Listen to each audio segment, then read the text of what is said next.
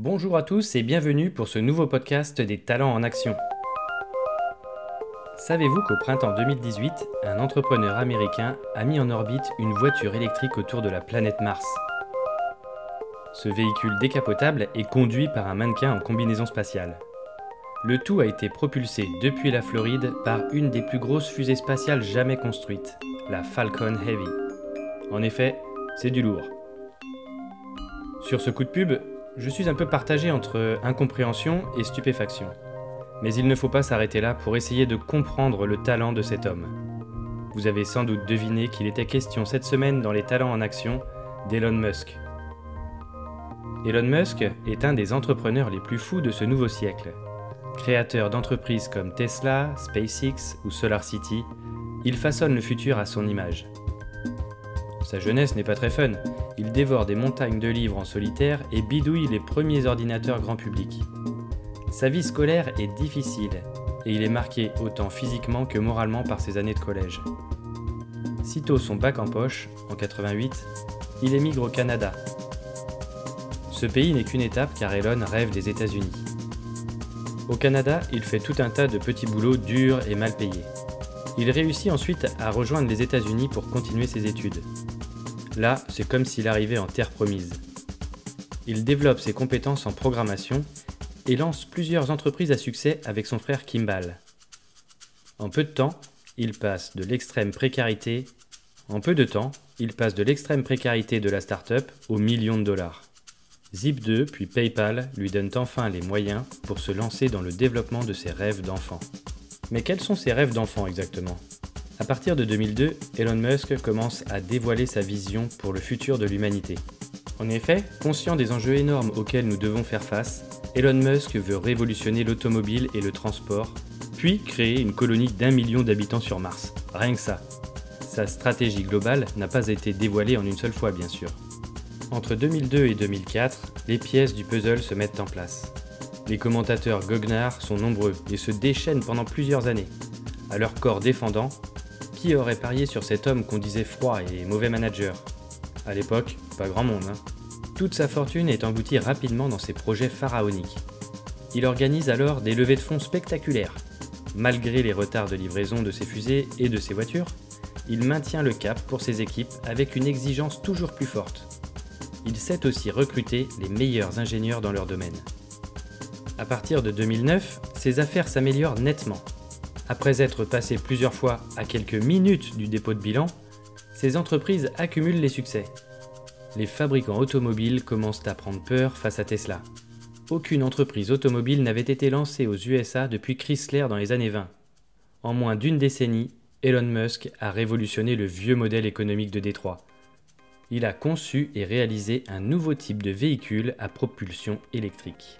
Tout a été prévu pour assurer un contrôle et une agilité énormes à la firme.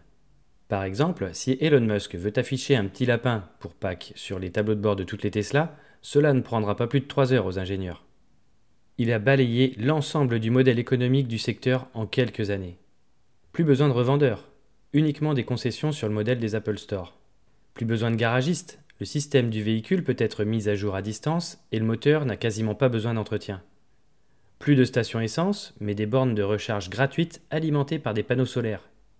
Tesla a aussi prévu une amélioration en continu de ses véhicules pour éviter l'effet année modèle et l'obsolescence traditionnelle. L'ensemble des composants majeurs est produit directement par Tesla. Une fois, après avoir essayé un prototype pendant un week-end, Elon Musk est revenu voir ses ingénieurs le lundi matin avec une liste de 80 modifications à effectuer au plus vite.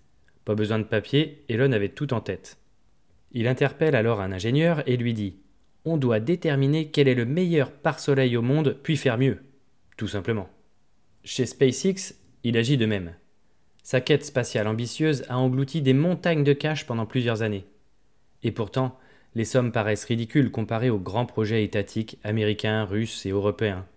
Avec SpaceX, Elon Musk a réussi à diviser le prix d'un lancement d'un satellite par 10, puis 30. Il a cloué sur place tous ses concurrents.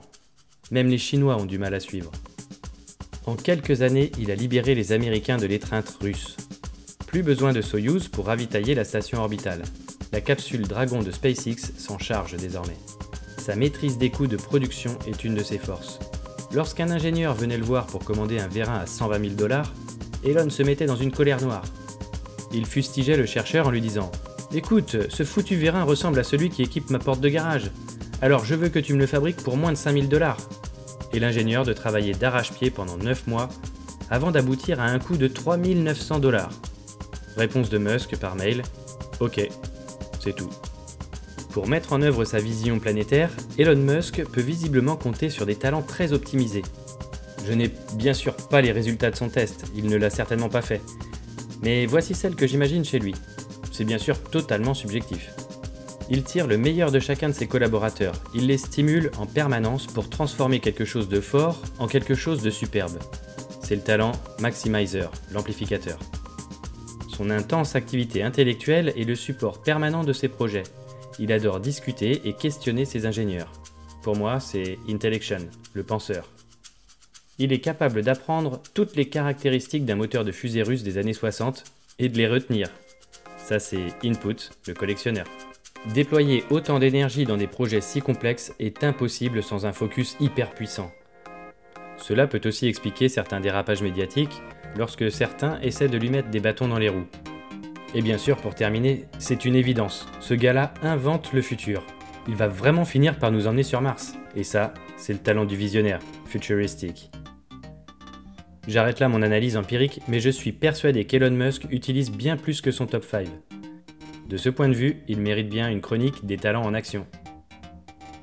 Merci d'avoir écouté ce podcast et je vous dis à la semaine prochaine pour une nouvelle histoire de talents en action.